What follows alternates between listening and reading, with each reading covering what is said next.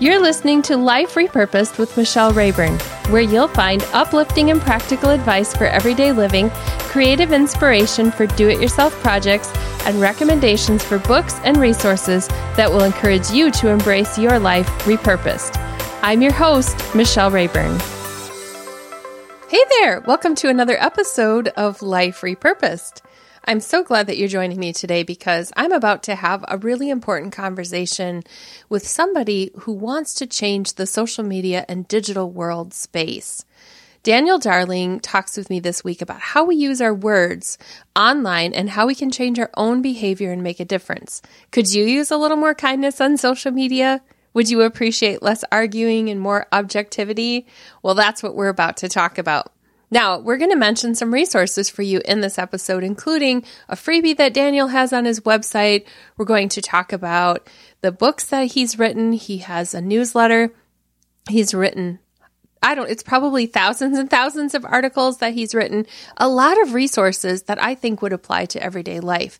So I'm going to link to those in the show notes and you'll find those at michellerayburn.com slash 79. And that way you'll be able to get all of the stuff that we talk about. So make sure you check out the show notes. If you're having a busy week and you just want to get the resources and you don't have time to even listen to the full episode, the show notes are there for you for that too. So, without further ado, let me tell you a little bit more about Daniel Darling and then we'll bring him on. Daniel Darling is Senior Vice President for Communications at the National Religious Broadcasters. He's also a former Vice President for Communications for the Ethics and Religious Liberty Commission, which is an entity of the Southern Baptist Convention. Dan is a best selling author of many books, including ones for teens. He has ones on faith. He has books about Jesus, books about the characters of the Bible related to Christmas, and now one for Easter. He has so many that you do have to go to his website to see all that he has. Today, we're focusing a discussion on talking about Away with Words, which came out in 2020. How fitting was that for 2020? Daniel is a person you definitely want to get to know. Okay, let's meet Daniel.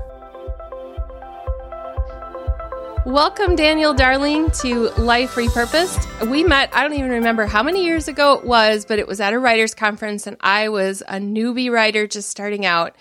And I don't know where you were in your writing journey. Do you remember how many years ago you started? I was a newbie too. I mean, I mean, here's the thing. Um, that conference, write to publish, which, uh, you know, I, I was living in Chicago because I was born and raised in, in, Chicago and I was doing ministry there.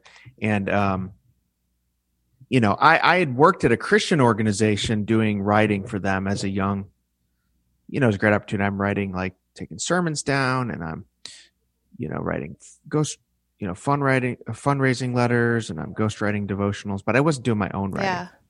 And I, and I had started to want to break out and just write for other people. This was back in the day when you had to send a sa- yeah. self-addressed stamped envelope to magazines. Back when we had magazines. Now you're making us sound old. Yeah, and write to publish that I didn't know anybody or anything. That was so big in my journey. I mean, I can't even tell you. I was able to meet editors meet with fellow writers. It also kind of helped me see the wide world of Christianity beyond yeah. my little slice that I was in. Um, and I built relationships there that are still yeah. paying off and gave me the confidence. And I learned stuff too, like how to write a book proposal, what editors need for articles. I mean, it was yeah. just huge. It was just, I, I, can't even tell you how big it was. That was where I got my start too. That was where I sold my first article for $10 and it started from yeah. there. Since then, your journey has been prolific. I I looked at all the books you've written. You have quite an archive of articles that you've written.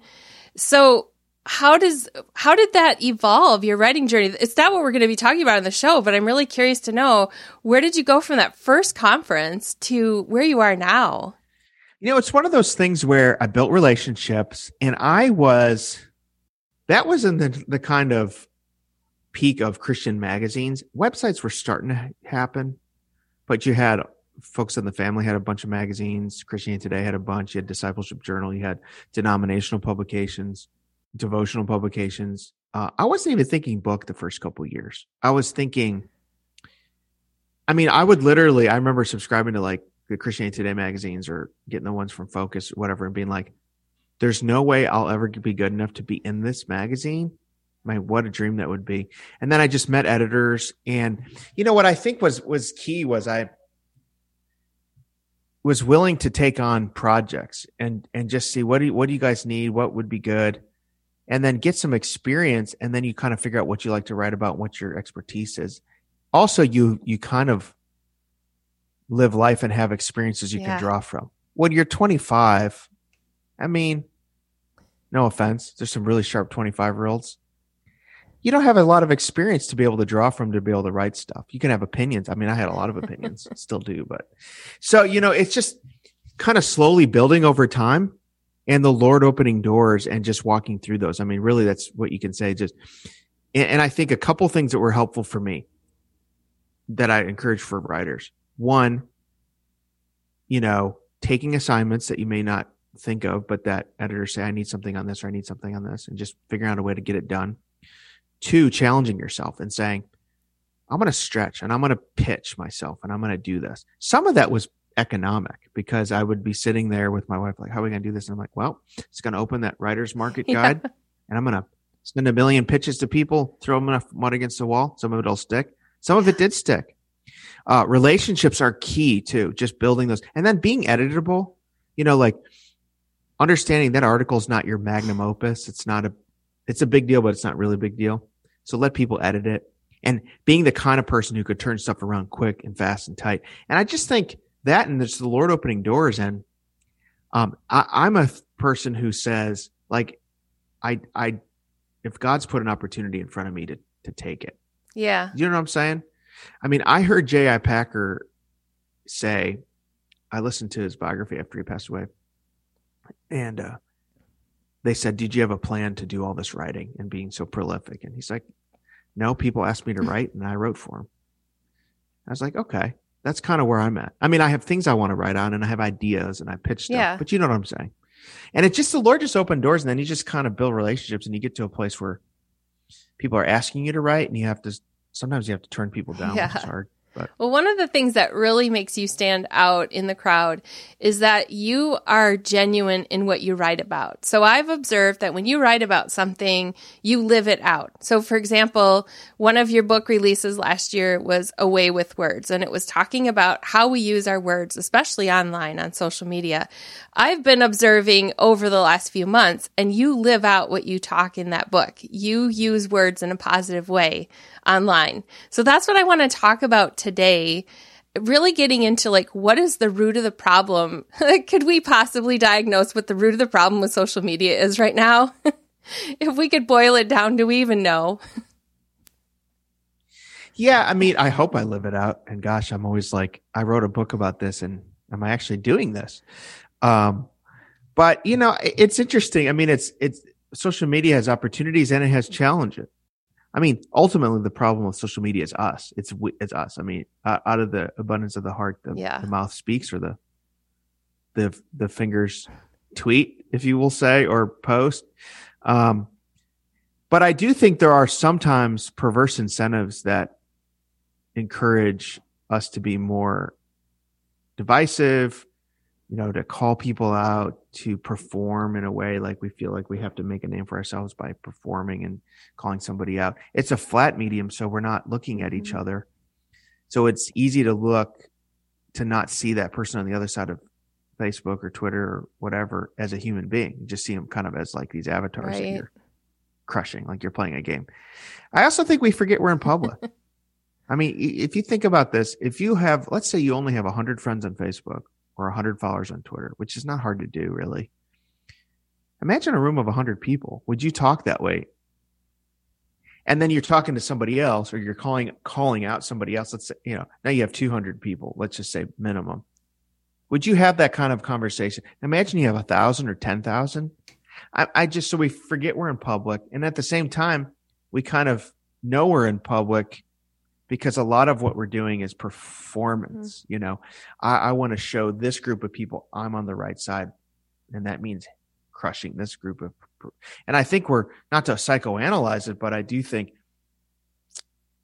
we one of the reasons we do it is sometimes we're insecure and we want affirmation from certain groups of people for the things we do rather than resting in the knowledge that we're known by God and we know right. God, right?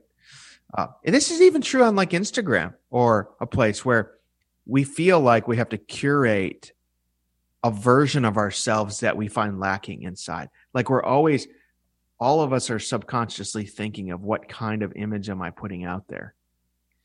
And I think some of that's important, mm-hmm. right? Like, what am I saying in public and what can, but this idea of curating a version of ourselves that we feel is lacking in real life. And when we understand that God loves the offline version, the, the real version of me, not the curated version of me, then, then we are free, I think, to have better conversations right. online. It does being real. Yeah. I, I, I love that idea of the separating out the curated version. So on Instagram, yes, I see that. But then I look at like Facebook has been a place where, well, now there's been kind of a mass exodus from there. So I'm not sure what you think about that. I've chosen to stay because I feel like I could be a mm-hmm. voice for truth and something positive there. But it has been a challenge. Yeah. And I think, you know, it's funny because my book, I try to actually be positive. One of the arguments I make is social media is here to stay, right? I mean, it's not going away. We're not going to suddenly all become Amish. We're not going to go back to the 1950s. This is where conversations are happening.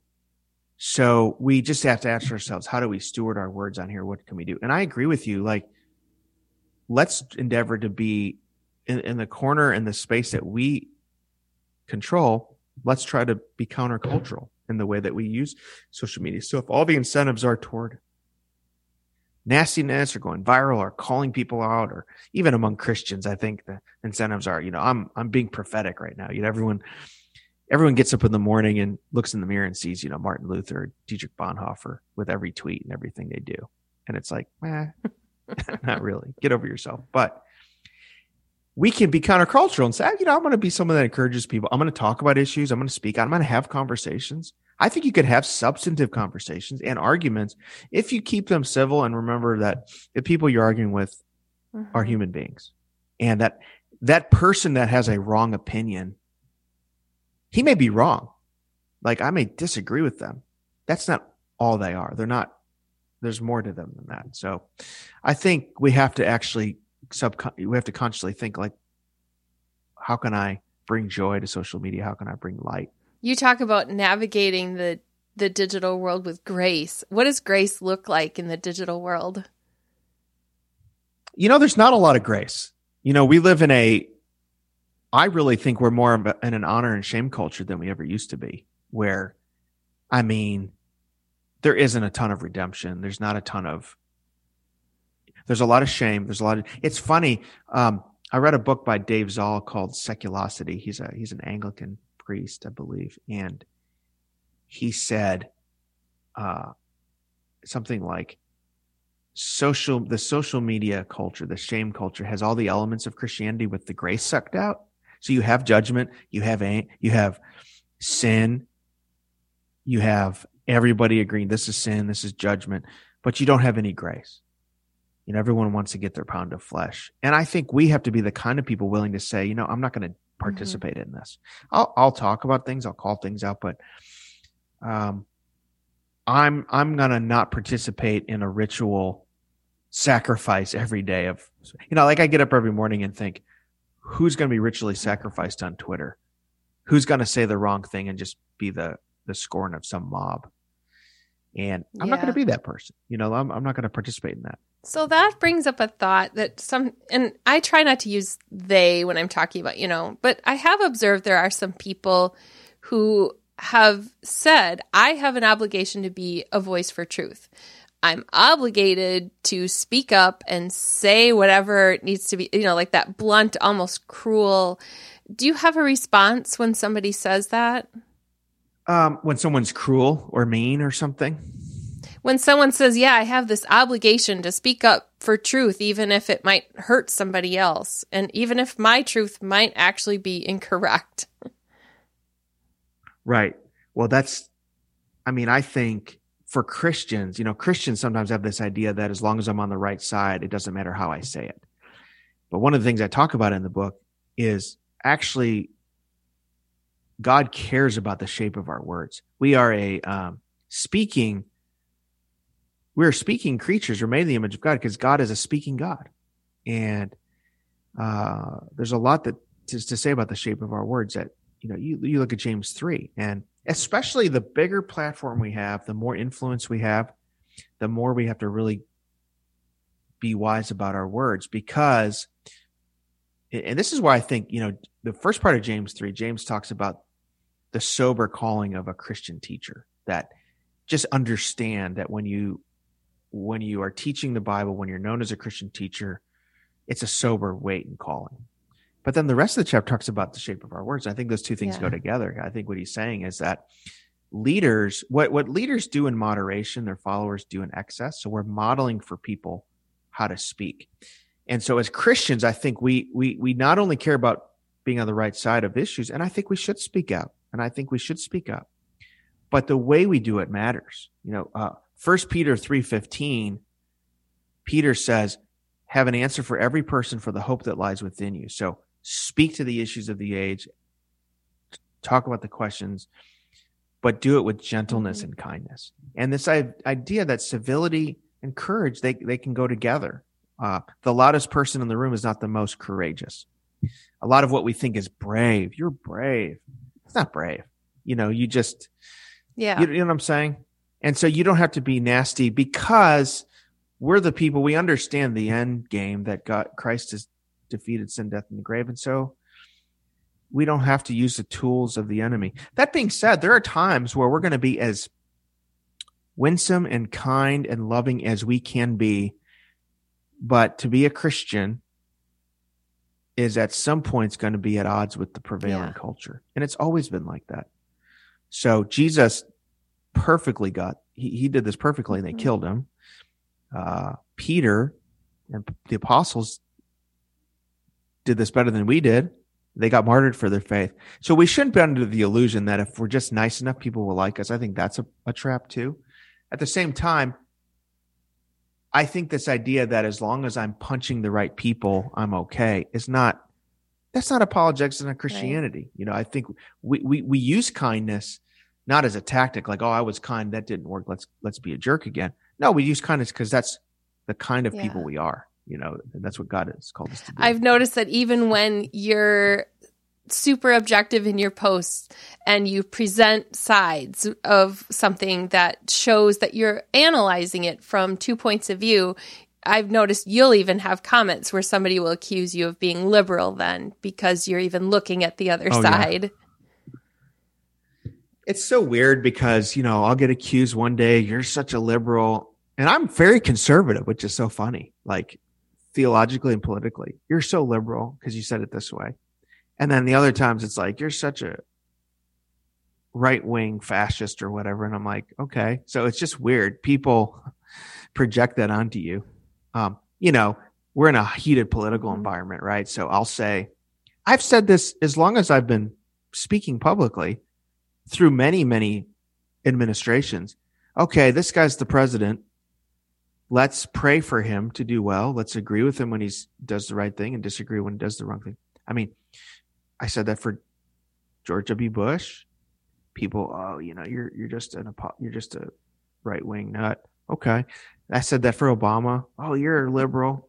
I said that for Trump. Oh, you're normalizing Trump. I'm saying that for Biden. Oh, you know, you're you got to fight back. I'm like, you know, it's just First Timothy two that we pray for our leaders.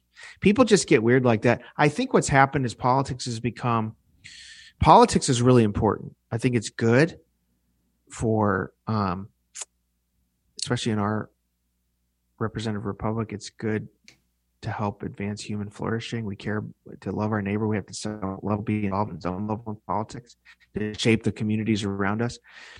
So it's good for that. It it but it makes for a poor God. And I think people have replaced religious fervor with political yeah. fervor. It's religious. It's team. It's it's my team versus your team in a way that is so toxic right now. That's just unhealthy. Yeah, if we could just take that passion and turn that into telling people about the love of Jesus and sharing the gospel, the the church in mm-hmm. America would be so different. It would be. It doesn't mean that we should not Right. talk about issues. And but it means you're exactly right. I mean, I heard an I heard a great interview yesterday with Tim Keller. And he just said, looking at all these different movements among evangelicals, you got this movement, that movement. And he said, I just want to ask them, what is your plan for evangelism? You know, these are Mhm. important things, but do you want to, con- do you want to see people know Jesus? And that I think changes your approach that you are going to stand up for things. We rightly should. But then you realize my main message is that, you know, Jesus has come to save people, Mhm. right? So it's it's a hard balancing act, and people have different callings Right. and different responsibilities. Some have to need to be knee deep in politics, some shouldn't. I do think we've like Christians, we we like every day with our content, we're catechizing ourselves on so much political content that we really don't need to be that much involved. Like we could replace a political podcast with a sermon Right. one, or you know, like Well, So, that's what you write about, about being balanced. And one of the things you posted on social media said a rule of thumb for politics and for life. Don't be so zealous to criticize vulgar talk or behavior from politicians on the other side if you are unable to muster up criticism when someone on your side exhibits the same behavior. I think that's a really good way that you put that out there of looking at it. Like, there are times when I've put a post up and I've realized later I shouldn't have said it. I shouldn't have shared it. I take it down. I put a comment out there. I've been practicing more pausing. So I'll write the comment out in the notes in my phone and I'll leave it there for a little bit before I put it on someone's post. Usually I end up deleting it. I never post it. That's a great habit, by the way. And I talk about that in a little bit in my book. But, you know, James says, let everyone be quick to listen, slow to speak, slow to anger. I think in this age, we'd say everyone be quick to read the whole story, slow Yeah. to post, slow to wrath, you know, uh, slow to digital rage. Um, and I, and again, I've posted stuff that I went back and said, you know, I'm going to delete that. It was a little too edgy. I don't need to be that guy. Or do I even need to post this? Or am I posting too much about politics all in the same day? Or am I, you know, like just trying to think through what am I, what message am I sending? But I, it, is good to pause. Um, I think one thing that's healthy, my, my thing is the quality of your offline life, I think determines the quality of your online life. If you have healthy community around you and good friendships, I think it keeps you accountability for the, what you do publicly online. So I have a text thread of like five, five guys that we're friends. We've been, we've been doing this for like five years. All my hot takes are in that text thread that will never see, you know, the light of day, hopefully, you know, but it softens Yeah. the edges as we go back and forth. And then, you know, and, or I'll say, should I tweet this? Should I say this? You know, just pausing and having cooling yourself down is really, really good. And I also think, um, I, I tend to notice when somebody, and I don't know if you notice this, but when somebody's being really crazy online, I'm not saying having strong opinions. I'm saying really, really purposely crazy online with what they're saying. A little red flag goes off in my head, and I say, What's going on in their life? Yeah. You know what I'm saying? And then you find out later that there was some things going on. You know, I have this weird intuition about that. I, I- don't know if you've noticed that Yeah, yourself. that it's always good to look at somebody as a human and realize that there's a motive behind what they're typing as well. So, Dan, you have a free resource on your website, and I will be linking to that in the show notes. But it's a chapter from your book. And in this chapter, you talk about six tips for how to read the news. I think this is really good content that's giving us some solutions for how we can conduct ourselves online. We won't go through it in super detail, but just kind of looking at some of the principles. So, one of the questions you ask is Do I have the whole story? Yeah, this is so important and really important now because, you know, our news is so like we all get news from our little bubbles, you know, like news that agrees with with with me. And I think we've seen that in the last even few months how bad that could be, where we're in this information bubble. And so I I think we have to be wise and say, is this the whole story? Let's wait a little bit. It's okay to wait 24 hours to post or comment on something mm-hmm. to get the whole story. And we've seen this kind of across the political spectrum, right? I think of this kid at the March for Life a couple years ago. Yeah. That everybody thought he was saying something, but he actually wasn't. Right. And everybody crushed him, almost ruined his life. He's actually won a few lawsuits again, even some against some media outlets. You know, reporters get on it. A lot of people. There's just this jump to to be out there to say things. And I think we just need to wait. Um, get the whole story, read a few articles, you know. I mean, as Christians, we really should be concerned about getting mm-hmm. the whole truth, not half truth. Yeah. You know? Along with that, you ask if the writer and the media outlet are trustworthy, but you also ask, am I willing to read news from a variety of sources? Yes, which I think is important um, that we have a balanced news diet read across the spectrum. Um, so if you're conservative like me, don't just read from conservative outlets, um, right wing outlets. Read from other outlets. Uh, read from mainstream outlets, or read even from folks that lean left, just to get the perspective of what's actually happening. If you're a progressive, I would say the opposite. You know, read. Don't just read in your bubble. Read. Don't just read mainstream right. news. Don't just read CNN. Read people on the right and uh, read widely, read trustworthy sources. And it's hard to know what's trustworthy, but um, I try to avoid the sensationalist type stuff, right?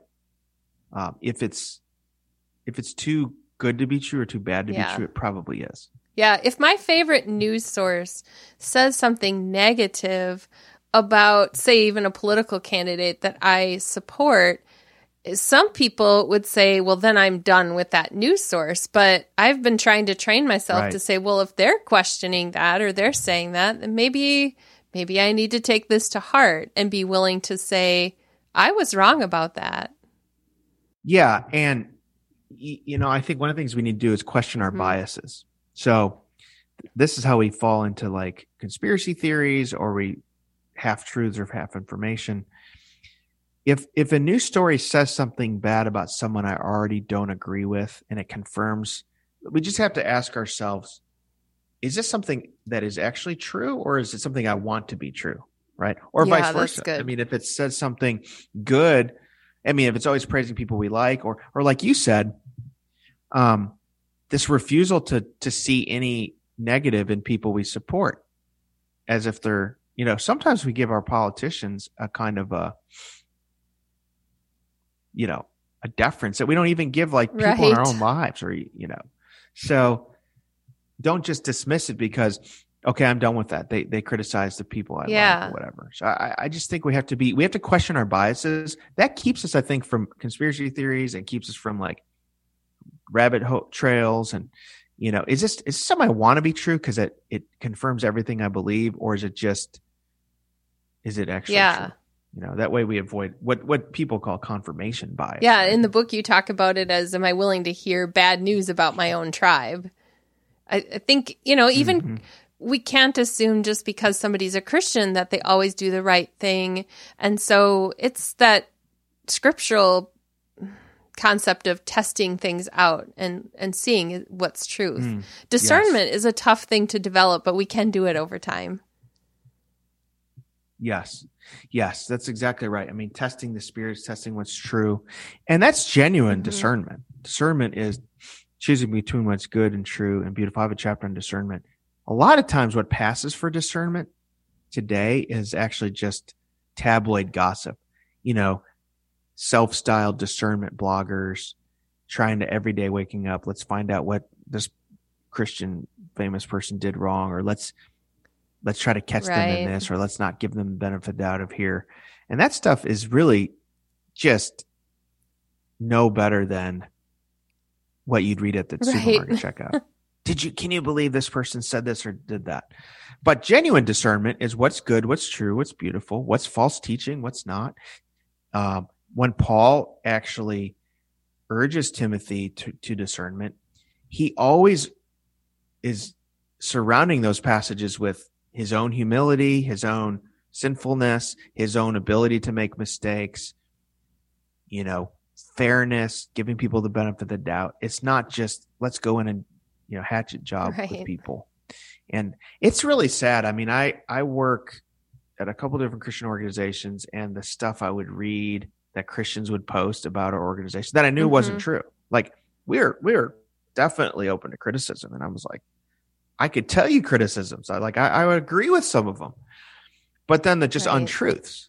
And it's just like the willingness to ascribe the worst motives to people we disagree with to Christians is really not good. I mean, the, the love chapter, First Corinthians 13 says we should mm-hmm. believe all things, you know, give people the benefit of the doubt. Don't be naive. Should be accountability, but you know, that cynicism is not a really good look for Christians. Yeah, not at all. So for listeners, you'll be able to get all of this content in Dan's book. I'm not going to go through the entire list, but I as we move into talking about the resources that Dan has to offer, I do want to leave this portion of our discussion with the idea that we are looking for constructive conversations, healthy conversations online, and that's the motive with all of this. That we're we're looking for moving into something that is healthy. Yeah, absolutely. And and how could we be different? We should not use the rhetorical tools of the world. You know, we should we should we should do things differently. And and the Bible says, um, do good to all men or all people, especially those of the household of faith. So we should actually give the benefit of the doubt more to to our brothers and sisters in Christ. And sadly, you know, social media doesn't really encourage that, but it really is how we one way we can be countercultural. So let's talk about the book as we wrap up. Why did you write the book? What inspired you? Well, really, two things. One, as you know, I've been working with words my whole life. So ever since, you know, I've been a reader since I was a, I don't know, as as soon as I could read, I was reading a lot. You know, we our family got three newspapers every day, um, Chicago Tribune, Chicago Sun Times, Daily Herald, in Chicago, and then I read books, uh, I read biographies, I just read magazines, all that. I was, I was always, I've always been an avid reader. I love reading. And then when I was in middle school, I had a teacher who told me, you know, after I turned in some assignments, you know, I think you got a gift of writing, which, you know, when you're in middle school and you're awkward and clumsy and not very athletic, you know, when you find one thing you're good at, you're kind of like, okay, I'm going to run with this. And I really have run with that. So I've always loved words. The Bible, as I mentioned before, is a book of words. You know, Christianity is a religion of words where God is a speaking God. He speaks words to us. Uh, he, he, he's a God who has spoken to us. Um, and we're speaking creatures. And the Bible has a lot to say about the shape of our words. And then, so you, you have that part of it. And that the other part of it is we live in this digital age where it's never been easier to publish, which is exciting in many ways. Um, the internet's helped my career in many ways, discovering new people, helping me to grow, discipleship, going to conferences, being able to publish. But it also means everybody can publish. I mean, within a few with a few strokes of the keyboard or taps of our thumbs, we can send a message to the world. And I, really wanted to talk about how do we steward this moment. You know, this is not really a book about screen time. That's good conversation. It's just more how do we steward this moment? How do we steward this opportunity to um, to speak? The book title is A Way with Words Using Our Online Conversations for Good. And I'm going to have a link in the show notes for where you can get that from Dan, and you can find other books on his website. Before we wrap up, I also want you to talk about what just released because this podcast episode is coming out next week. So, what book did you just release this week? So it's called The Characters of Easter. I profile 12 of the major characters in the, in the Easter story from, you know, Peter, John, to the women who are witnesses, to Pilate, religious leaders, the Romans, who are they? Um, I really like character profiles. Uh, I did this for Christmas. I had a book called The Characters of Christmas that people enjoyed. And so hopefully this will help people think about Easter, think about Lent season, think about the death and resurrection of Jesus, kind of through the eyes of the people who were there. So I had a, I had a really fun time writing it. Uh, so it's available from Moody. You can go to any favorite retailer and purchase it. Perfect timing so. for Easter. So where can people find you online? So my website, danieldarling.com, Twitter at Dan Darling. I'm on Facebook as well. Uh, but yeah, you can go to my website and get that free resource, uh, how to read the news. Yeah. Yep. We'll link to that. And you can sign up for my newsletter too. So I get the newsletter. I would encourage my listeners to get that because every week you're getting, well, even more than every week, you're getting content that you can apply to daily life. So that's good content to have. I've appreciated having you here with me today, Dan. Is there anything you'd like to leave my listeners with? I would just like to encourage your listeners and uh, just tell them that, you know, we are living in crazy times, but, you know, Christians are, we're made for these moments. You know, we should not complain about the times we're in. We're made for this moment God is at work today, just like he has been in every age. Jesus still saves. You know, God is not wringing his hands about the state of the world like we are. And he's at work, and Christ is uh, gathering history to himself. So we should be confident, joyful, and uh, just go with go with the knowledge that uh, God is sovereign over all things. Amen. Thank you so much for being here and sharing part of your day with us. Well, thank you. What a great message Dan had for all of us in something that we can apply in everyday life. Almost everybody who's listening has social media or an online presence of some sort. We have the ability to use our words in a way that builds people up, that encourages them, that provides them with hope, and helps them see the love of Jesus. So I encourage you to do that this week as you think about how you use your online presence and how media affects your life. Well, that's all we have for this episode. The one thing I'd like to encourage you to do is to go to the show notes at michellerayburn.com slash 79, and there you'll get everything we talked about in this episode. I'd also like you to go there and look. You'll see a little link there called Buy Me a Coffee. There's something new that I have that I just announced. One opportunity is if you really like the show and you like the work that I've put into creating episodes and editing and putting all the info out there, you can simply give a small donation if you'd like to buy me a coffee. That's all it is. But there's also opportunities for ways that I can continue to serve you. One of those is through the opportunity to have a coaching call. And you'll see on buymeacoffee.com slash Michelle Rayburn, which is also in the show notes. You'll see how you could potentially get that coaching call. There's also a monthly coaching opportunity coming up for groups who can get together and talk about some of the same issues that we cover here on the podcast. So I'd like you to check that out in case one of those would be helpful for you. I'd really love to be able to provide a resource that helps you in your own personal life. So it's a little longer episode, but I really loved what Dan had to say. So I hope you've stayed with me all the way to the end. Please tune in next time as we continue talking about how we can experience life repurposed. You've been listening to Life Repurposed with Michelle Rayburn. Check out tips, resources, and inspiration at michellerayburn.com. I'd love it if you would subscribe to the podcast on your favorite platform Apple Podcasts, Google Play, iHeartRadio, or Spotify. I'd also love it if you would like, review, and share the information about this podcast with your friends. Thank you so much for listening.